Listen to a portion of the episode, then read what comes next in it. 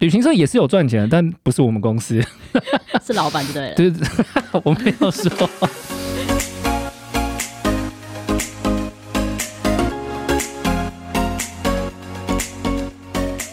大家好，这里是泛旅密克社。你现在收听的节目是《国王的驴耳朵》第一集，这里专讲你想知道的旅游产业不会说的产业秘辛。我是 Livia，我是真帅，因为真的没有很帅。那为什么我们的节目要叫做这个名字啊？你没有听过这个故事吗？呃，大概知道了，就是一个国王突然长了驴耳朵之类的，什么空穴来风之类的东西，是吗？好了，我觉得你好像没有什么童年。我是 真的不太知道这个那个。这个故事就是有一个国王，他就是好像说错了话，然后得罪了天神，然后天神就把他变出一对驴耳朵。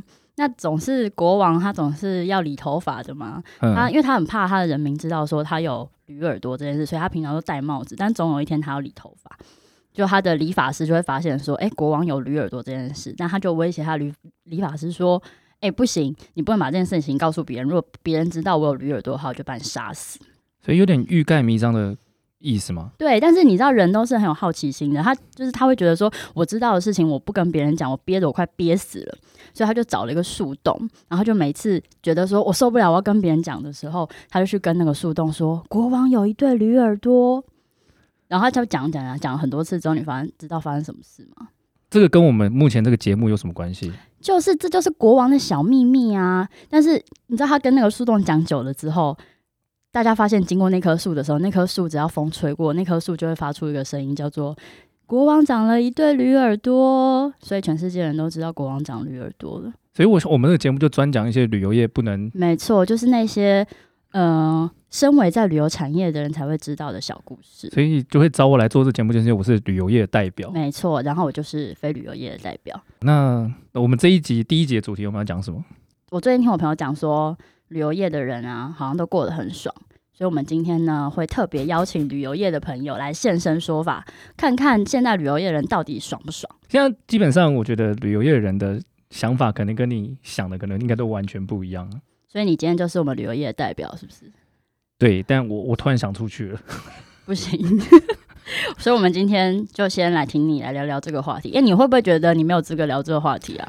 基本上，因为我自己在旅游业的经历大概四年多了，所以你说长不长，说短不短，应该还可以了。对，毕竟比较新一点。你为什么会想进旅游业啊？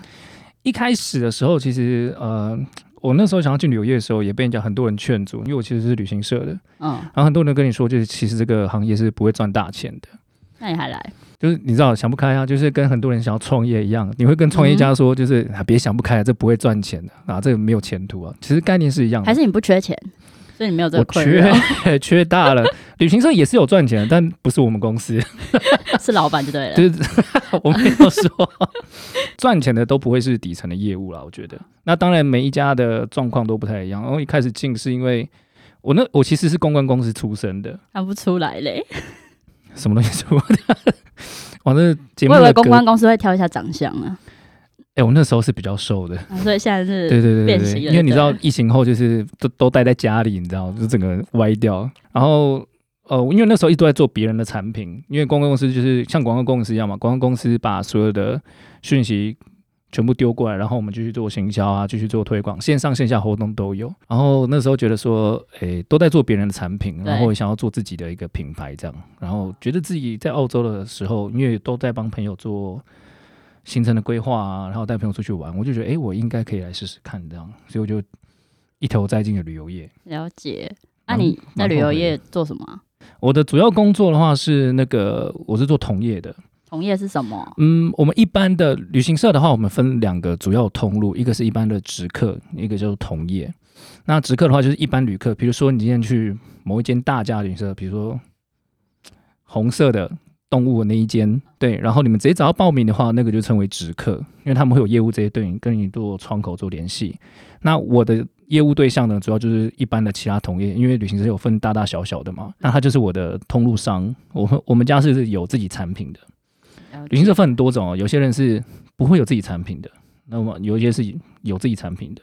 但你们是有的，对我们是有的，我们叫组团社，对组团社或出，应该说我们叫出团社了。有我们自己的产品，那那些同业的话，我们就叫 agent，那他们就叫组团社这样方，就可能会有我今天比如说你今天找我想要报名另外一间旅行社的行程，你就可以透过我，然后报报名给他们这样子，那我就直接去找那间旅行社就好，为什么要你不会有优惠啊，因为同业跟同业之间会有所谓的同业价，叫 mate 这样。哦，了解。然后我可以赚一点价差，你也可以得到你的优惠。对，而且我对你服务通常会比较好，因为通常这样才能抓抓住客人这样，所以你才会看到一些李明之间就会有那种李明团，然后一招就是二十几个、三十几个，然后可能去西班牙。所以你工作内容也包含跟里长打好关系的部分。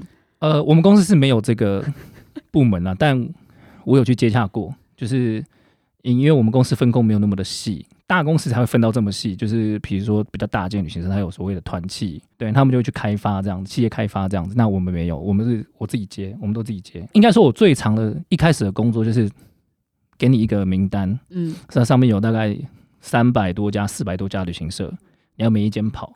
然后每一天去拜访，说哦，我是某某某旅行社的谁谁谁，那我们公司有什么样的产品，如果需要可以找我这样。一开始人家不会理你啊，人家想说谁呀、人家就就是要看旅行社有不有名啊，有名的才有人理。一定的啊，这一定的，嗯因为等下都不知道你是谁，因为包含连你自己都不知道你是干嘛的，嗯嗯嗯，因为你还不熟自己的旅行社。然后大概要三个月后，正常来说第二个月就会有单了，那三个月后才会稳定。可是同业的训练，一个人要半年的时间。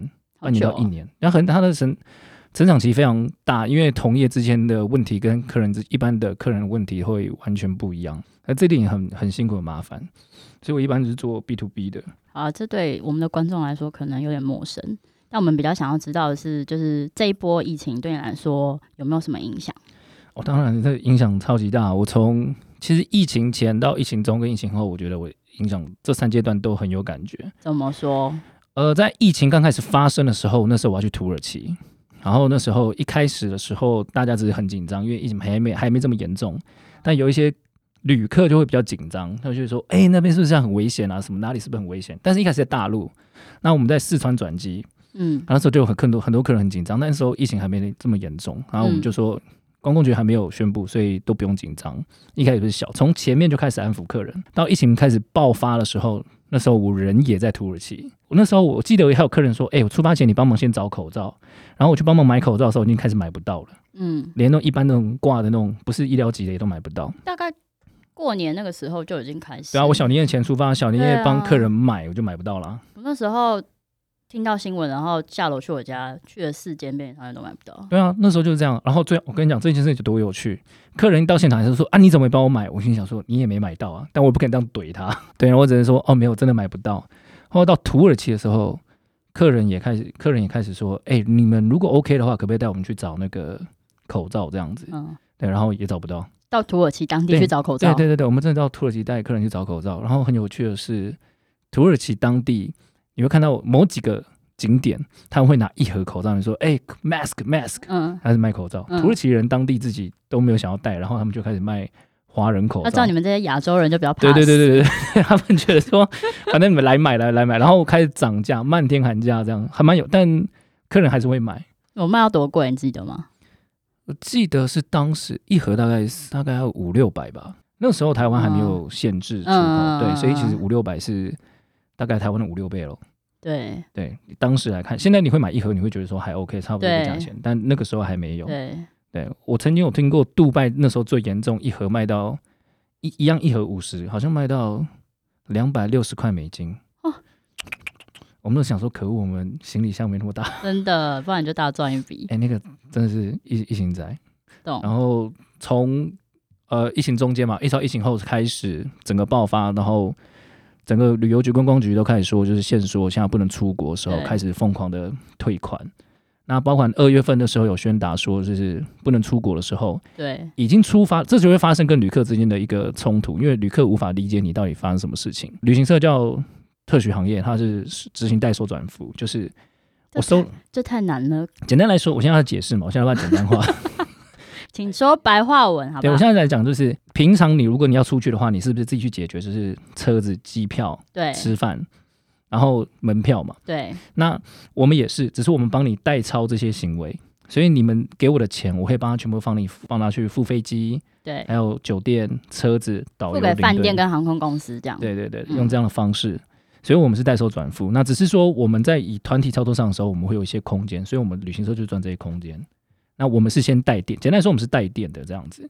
可是你二月份当时直接取消的时候，钱都是付出去了，客人要你退款，你其实是没有现金的。对，然后那时候客人就会说，某几家大家旅行社都在退款了，为什么你做不到？对啊，但其实我也很实际讲一句实话，人家退是因为他可能是大陆线，大陆线我们也也全退。嗯，对，可是客人无法理解。对啊，我也无法理解你现在这样讲，因为我们是出境，我们的主要是欧洲。对那欧洲当地那时候他们都没有取消，他们也不接受，因为那时候他们的疫情还没有这么的严重。对，那时候他们自己也哦轻忽了。你的意思是航空公司跟饭店都没有退你钱，对啊，所以你就没有钱可以退给客户，对啊这样对啊，简单来说，其实有一些旅行社欧洲线他们也不退了，因为他们都是先压款，所以他们其实也没有现金流，其实是有的。那后来有一些旅行社先退，就是大家都在玩现金流有多少。那时候有些人旅行社已经预估到，就是疫情会很严重，所以他们不敢把现金丢出来，了解所以我们就等退款。了解。啊，这都要三个月，所以客人这时候就开始说疯疯狂的跟你说嗯我要上屏保啊、小对机会啊、啊消保会这样。对我就是想把我钱拿回来嘛。没错啊，没错，我们也很能体谅啊，只是比较烦的是同业这样。对，就是我对啊，因为你的你你对到的客户应该是同业吧？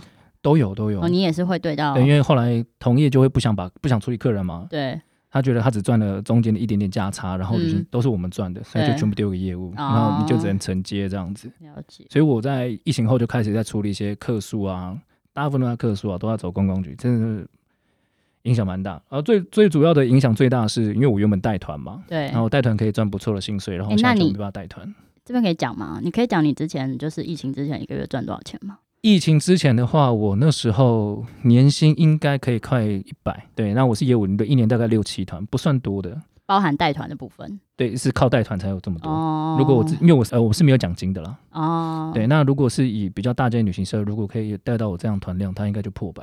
哦，了解。对，好啦，我们要讲今天的重点嘞，就是刚刚前面讲说，我朋友都说现在旅游业的人过很爽，那你现在有爽到吗？有啊，现在刘婷啊，你觉得爽 每天都无所事事，很爽。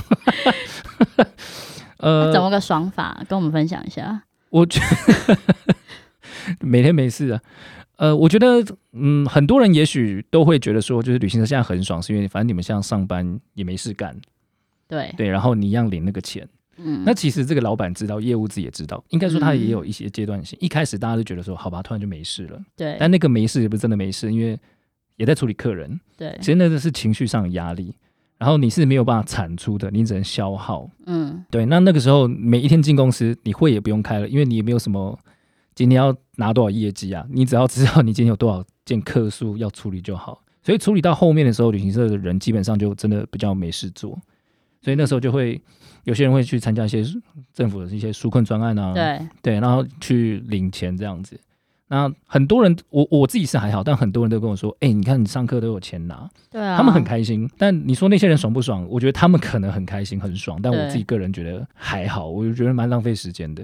哎、但我好奇，现在就是新闻媒体都在报说国旅大爆发，然后客人都接不完啊啊！为什么你们还会被留停？啊，因为哦，旅行社有分出境游跟国内游嘛。那我们嗯公司是做出境的，其实做出全台湾境的意思就是做出国外国旅客，对对对对不日本啊，嗯小至日本，日本我们叫短线，长一点的到土耳其跟欧洲。我们公司就以土耳其跟欧洲这种长线的那你们没有做国内的旅游，没有，所以那些台湾原本就在做国旅的市场，他们本来就有一定自己的客群，对，所以他们可以拿到很好的资源，这些供应商都会给他不错的价钱嘛。那我们公司不是，所以我们就很难再进场。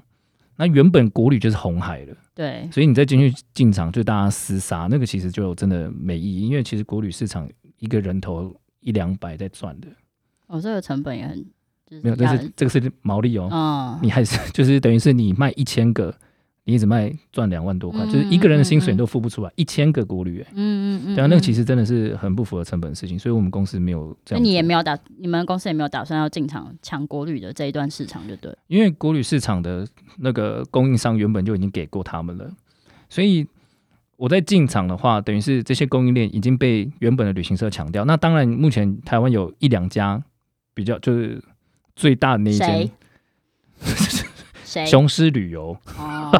哦，雄狮旅游的话，它它进场是它原本就有在做国旅，嗯，虽然我知道它的利润、它的营业额原本就可能在只在那百分之十了不起，再或更低这样，但它原本就有机场，甚至它自己有自己的车队，嗯。所以它进场是比较合理的，而且它将全部的资源全部用在国旅市场面，它的通路啊、它的名气啊，都可以让它得到不错的价钱，所以它可以做。但相反，一些中小型旅行社，我们公司算中大型的，但是因为我们一直都没有扎根在台湾的市场，所以这时候进场，我们等于抢不到位置，抢不到。像比如说前阵子很红的那个花火节的澎湖，我有去啊，我上个礼拜才去。你是跟旅行社买的吗？没有啊，我自己买。自己对啊，我自己去的。那讲回来这点嘛，旅行社也抢不到自由，就是像这种自由行的客人啊。对啊，我去澎湖为什么要跟团？你知道，其实跟团，如果你能接受，因为现在那时候，呃，有一家旅行社出了就是半自由行，其实雄狮也有出，就是半自由行，就是你只是车子，应该说只有飞机跟车子是用他们的，嗯，但是你有很大段的一段时间，你还是要自由行，有点类似机加酒的概念。对，然后他也卖你住五星饭店。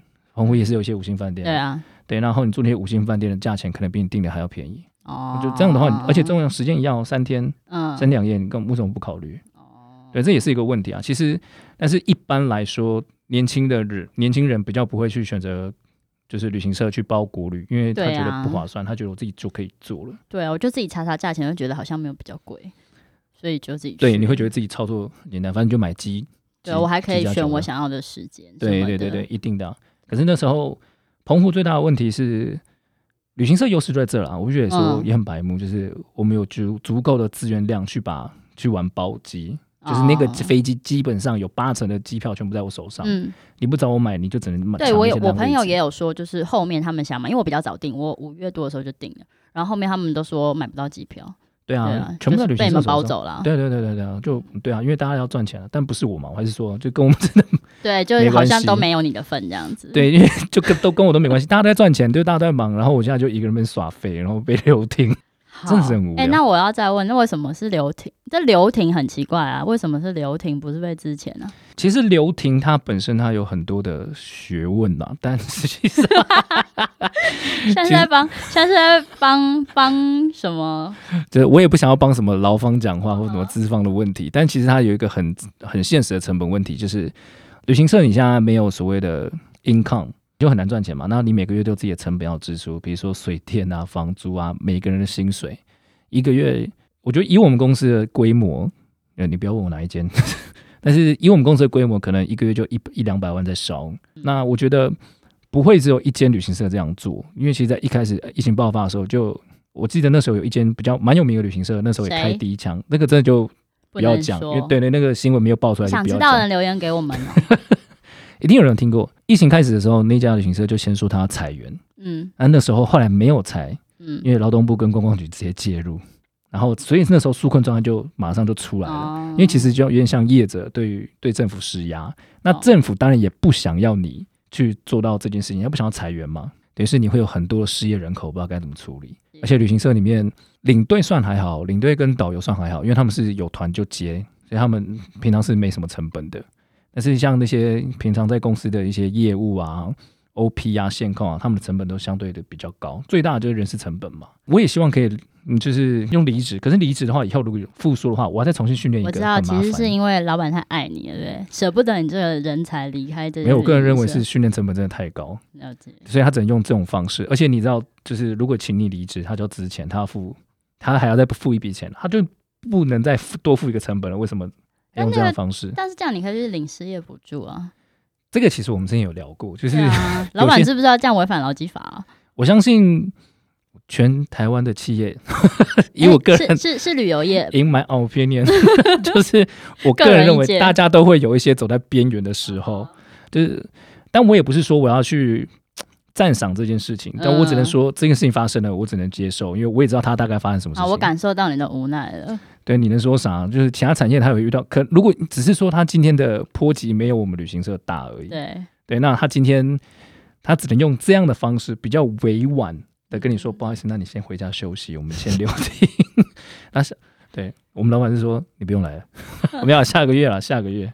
对，所以这也没办法。但这中间我自己很多的部署也很麻烦，我都会跟他说你们去找工作，就是先不要回旅行社，因为我觉得旅行社暂时可能没办法养这么多人。对啊，所以我相信他们都知道这个可能有什么违反劳基法的问题啊，但真的很难再支出成本了。那我觉得我们要谈到今天另外一个重点就是。听说现在政府有给很多很多旅游业一些补助的部分，那就你自己知道的这个部分，他们到底是怎么样去补助的呢？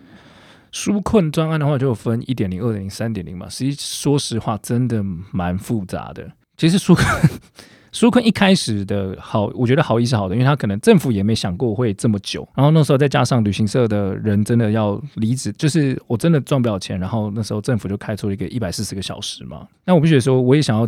就是我自己没有去，但很多人觉得去可以学东西又可以上课，但实际上大部分人都只是为了去拿钱。嗯，对，就是我只要上满一百四十个小时，两个礼拜到三个礼拜的时间，从早上九点一直到晚下午的五点吧。对，中间还有个便当，哎，便当好像要自己买这样，但是 便当是重点吗？就是那可以选便当的菜吗？当然不行啊！你知道人家那个花了多少时间去处理这个便当吗？哇，多少人要？哎，你知道一开始抢有点像以前大学抢课是抢不到的。你说抢补助的课程吗？对啊，因为一开始一百四十个小时，呃，政府发这个纾困专案的时候，它还是要有中间的一些执行单位，比如说导游呃协会、领队协会，或者是旅行社同业工会。对，对他要去透过这些工会，然后发这样讯息，因为他要找讲师啊、排课程啊，他都是时间去规划，所以他不会这么快。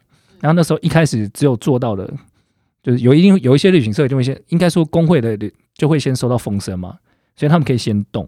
那就会一连一呃几间就开始开这样子，那课程一百四十小时其实都抢不太到。哎，我其实有稍微研究一下这些什么纾困补助，其实我个人站在一个非旅游业代表的立场，就是我看完之后，我觉得其实蛮莫名其妙的。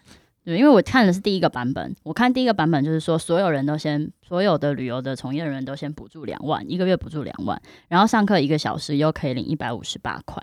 然后一个月可以上一百二十个小时，加起来每个人可以领到快四万块。我跟你讲，这两万谁有领到啊？你说前面那个，前面那个那一个月两万的部分没有这回事啊。但是上面有写啊，但没有人做到啊，所以你没有领到，根本就没这个东西啊。那怎样才可以领到那两？应该说没有人申请到这个东西，应该说也不会有人申请。我觉得他因为政策的变动有点快，他一开始说给那个两万块，对，好像是。应该是补助你，对，看起来就像是一视同仁，所有人都可以但其实根本就没有。哎，你知道旅行社有三千多家，从业人员大概有几十万人吧？对啊，我想说，哇，好凯哦！就拿你的公堂啊，你每个月对啊，我的税金，对啊，对啊，对啊，所以我觉得有可能吗？所以不是这样，当然不是啊。然后真的也没也人没人领到。然后后来上课的这个东西，我觉得稍微合理一点，嗯，因为它主要的目的是希望辅导旅行社的人员转型。你自己没有上课吗？没有上课，我听朋友。那你听别人上课，你真的觉得他们有学到东西吗？说实话，大家都在划手机啊，就是一定的啊，就是我只是想去拿钱的时候，对，目的就不一样。我只要每天就这样打卡上班、打卡下班，然后这中间我都不用干事情，吹冷气、吃便当，然后玩手机、iPad 看影片。八个小时，然后就可以领钱，这样还是觉得蛮爽的。听起来是啊，但我觉得很浪费时间，所以我没去。而且你知道，他其实全部做下来，只有能拿一万八千多块。这个是只能领一次吗？因为我原本看第一版是每个月都可以领一次。没有没有没有，就是一百二十个小时上完就不能再上。后来就是改成一个人只能领一次。对，但后来有个四十个小时的，我也不知道什么东西。所以会越来越多小时。但是后来反正只能上一百二十跟四十个小时，这样加起来一百六十个小时。我觉得最多也只能上到这样子了。对，但是其实那个都会记。那个都会有记录，这样，所以其实都会直接，而且重点是，我觉得这点也非常有趣，这里就有很多东西可以操作。我也不是说要 diss 哪一间旅行社或哪各位老板，现在是要爆料的时候了吗？爆料，但是我要先解释，对，我要先解释，那不是，就是有一些旅行社会直接给你，这是正常，就是比如说你，比如说我去上课，我会是那个协会会发给公司，公司再给你钱。嗯，所以你听懂这流程了吗？嗯，这个流程中当中就会卡了一个位置，就是公司。嗯，对，就是旅行社本身。那正常来说给你，我觉得是很就是就是有 OK 这样。有些旅行社强迫你参加，然后不给你，不是他会跟你说我抽三成。哦，就是你去帮我上课，我抽三成这样。帮你帮他上课，就是我叫你去上课啊，他拿补助啊。哦，等于所以每个人一万八千多块，比如说我就可以拿到三千多块回来，干嘛不干嘛不让员工去上？反正你也没事做。请假的时候，但是那个是用自己的假去请的，所以你有年假，我我一样给你钱。上课一百二十个小时，你是从白天上到晚上的，对。对，所以你是等于是一整天不在公司嘛，那不是公假哦，那是用所以我去我请我自己的假出去帮公司赚钱，对。的概念，对，所以很多人就很愤愤不平。所以是谁？呃朋友们，怎么可你都不讲，这样子 没有？我你是说哪一间旅行社是不是？对啊，没有，我必须得说这个是某一些旅行社，我不能说一些，所以蛮多的啊，但不哦。真的真的不能讲。好，那有一些会直接，有一些我觉得有一些是比较狠的是，叫你去上课，然后讲都不讲，就只是说叫你去上对课，，然后实际上你到底会不会拿到不知道，那多久也不会知道。我觉得最大的问题点是因为真的你现在因为原本的专业就在这里，嗯就是旅行的专业、旅行社的专业都在这里，你突然你的专业没办法用的时候，你真的不知道干嘛，一瞬间其实大家都人心惶惶，你也不知道该怎么办。因为他能去上课啊啦，有钱有点钱赚就好、嗯啊，有一点是一点这样。受到大环境的影响，对啊，那领队这时候抢课就抢很凶，因为领队平常本来就没 income 嘛，所以他们去上课，我觉得就比较合理一点。嗯，对，那可是我们这业务去，说实话，因为我们也没事，去上课帮公司赚一点钱，就看你多跟这间公司的关系多好，只是你愿意帮，就是大家一起共体时间，这样这时候共体时间这句话就会真的很明显的呈现这样子。嗯就你帮我上课，我你我我跟你拿钱这样，跟公司一起共体时间好，。我个人还是没有办法理解这种这种这种类型的共体时间。现在如果被留停的情况下，像你刚刚讲，你觉得旅行社现在不能带，你们家自己又是做出境的，那你有考虑要转换跑道吗？有，我自己会想要转换跑道，但其实我也蛮犹豫的，因为其实讲回来，像刚刚那个问，其实你刚刚的问题是大大家要不要现在进来旅游业？对，跟我现在身在旅游业的人应该对啊，你会不会想想要跳出去？想？但是其嗯实这也呈现到一个问题，因为疫情不是只有波及旅游业跟旅行社嗯而已，只是旅行社的波及感是最大的。那你要跳脱，像比如说我在旅行社有做一些专案的，就是经验。可是这些专案经验到，比如说像你的公司里面，可能就不会被需要了。嗯，就不会是其他产业需要的，因为我们真的相对于封闭，想跳它也不是这么的容易。其实跟年纪也有关系，对吧？是，毕竟因为我现在做职位也是那种要高不高，要低不低的，虽然就是跨一阶，而你听起来像是高阶经理人，但你往下你就觉得说，怎么有种高不成低不就的感觉？对，然后人家也会觉得说啊，你这个职位的人来我们这里就是做不久了，你要做业务算了吧，哎、我们可不可以再谈一点更密心的东西好啊没问题你有没有听过比你更惨的人？比我更惨的哦、其实我必须得说，我在这个产业里面，应该说这个疫情里面，我不算最惨的，因为至少我还撑了五个多月，我才被留停。嗯，那当然，新鲜新鲜的肝一定是第一时间被牺牲的，因为你的产能产值就是应该说你的动能是最低的，对，所以旅行社必须先得先请你停止的时候，它一定是被停止的。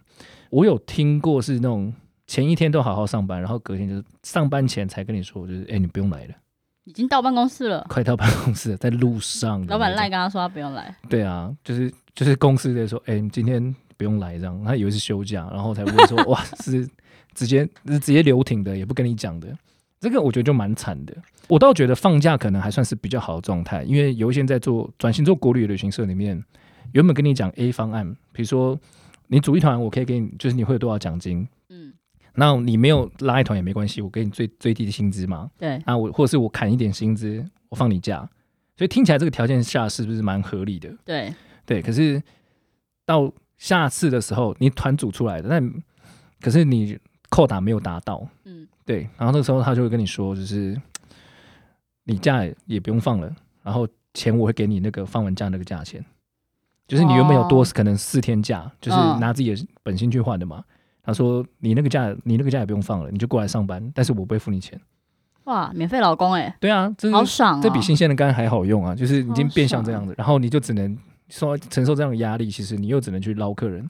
但你要知道，国旅市场其实真的非常的难抢，因为真的自由行旅行旅客真的太多了。我可以不要透过旅行社就可以去五岭，我为什么要透过旅行社？对啊，对啊，澎湖也是啊，你你今天讲太多旅游业的黑暗面了，呃不是旅行社，不是，是旅游业啦 哦。这是旅游。那如果现在在就是还是有一个小朋友就是很不怕死，他就跟你说我现在就是要想要加入旅游业，你会给他什么建议？我会叫他好好的想清楚，你要好好思考说，你这半年，或是到应该说至少二零二三、二零二三或二零二四年这中间，嗯，你的生活状态一定不会是好的。我觉得他就必须得要去知道自己能承受多久。第一个是你能熬多久时间，然后第二个是我觉得是呃你要去培养自己的斜杠的经验，这样子。有些人很多人在跟你抱怨说他找不到工作，可是很多旅行业者也找不到人。就明明就有供需需求，但是一直对不上，所以这时候就会发现，其实很多我觉得不会只有旅行社而已，很多人都会需要就是可以多功能型的人，你可以斜杠去做这件事情。像我之前，像我们跟我跟你认识的这个 这个课程，就是我们我在三月份、四月份的时候到那个 RTM 的脑髓的课程，对，然后我自己就呃，比如说认识了你跟认识其他人，我觉得很多的方面上面，我觉得我的想法有被开阔，因为旅行社视角其实非常单一。去认识人脉跟去开拓自己的视野这件事情上，我真的很推荐大家去上脑髓的课程。对啊，其实我自己也是脑髓 B 班毕业的。既然现在大家如果对于就是旅游产业有兴趣的话，就包含像我这样子旅游业的门外汉，都可以知道很多专业的东西在我的知识里面，因为才会知道它的流程跟过程啊，而且是每一个。我觉得其实认识你那个跟我讲 Scrum 的时候，我我就会放弃。我应该不会去这样的产业，因为我我也知道为什么我进不去。就是你要知道自己的短处。每个人每个人都有每个人的专长。跨行是跨行业是真的比较困难的啦，我还是这样觉得。那我们今天差不多第一集的节目《国王的驴耳朵》时间就差不多到这边啦。下一集我们会有更多旅游业的小秘密。那喜欢我们的朋友呢，要记得订阅我们由 RTM 赞助制作的泛旅密克社的频道。那我们这里是国王驴耳朵，如果你有什么特别想要知道的旅游产业的秘辛跟秘密啊，你都欢迎留言给我们或寄信箱给我们。那就大家拜拜喽，拜拜，下次见，拜拜。